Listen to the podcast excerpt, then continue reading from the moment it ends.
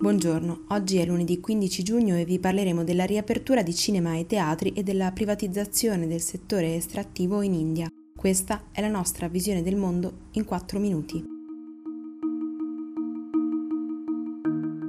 Oggi inizia la cosiddetta fase 3 che sarà regolata dal nuovo DPCM approvato lo scorso giovedì e in vigore fino al 14 luglio. Mentre la riapertura di sale da ballo e discoteche è stata posticipata, cinema e teatri possono riprendere le loro attività dopo oltre tre mesi di chiusura.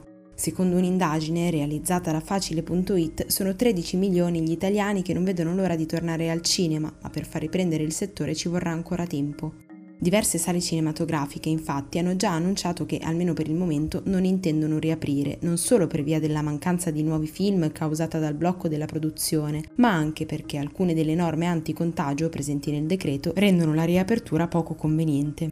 Gli spettatori presenti potranno essere al massimo 200 al chiuso e 1000 all'aperto e in sala non sarà possibile consumare cibo e bevande, una delle entrate su cui si basa questa attività. Il problema di questo settore in realtà è molto più ampio e riguarda sia i piccoli circoli indipendenti che le grandi catene. Secondo le stime della SIAE, dopo aver perso milioni di euro di incassi al botteghino e cancellato decine di migliaia di spettacoli, in Italia tre cinema e teatri su quattro sono in profonda crisi. Una crisi che mette a rischio migliaia di posti di lavoro e potrebbe danneggiare in modo permanente un intero settore culturale che non ha ancora ricevuto da parte del governo l'attenzione necessaria.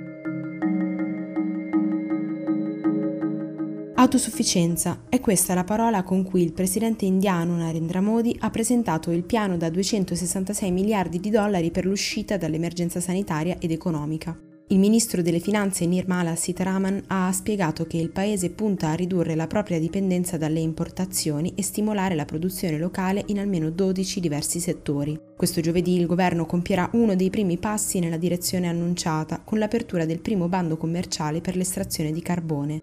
La discussione sulla privatizzazione del settore estrattivo è iniziata nel 2014, ma si è trascinata per via di impedimenti burocratici e dell'emersione di casi di corruzione. Attualmente più di tre quarti dell'energia elettrica generata nel paese proviene da questo combustibile, di cui l'India è il secondo produttore al mondo e la cui estrazione è per lo più in mano all'azienda statale Coal India.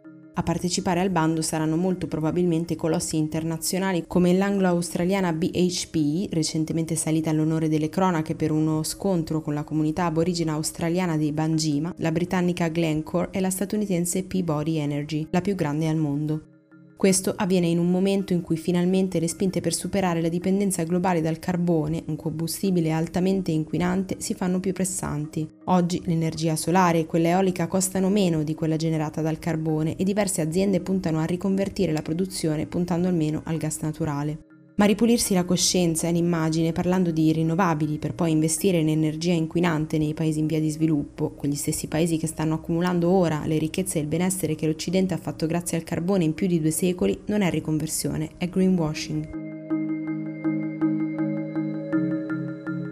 Per oggi è tutto. Da Antonella Serrecchia e Rosa Uliassi, a domani.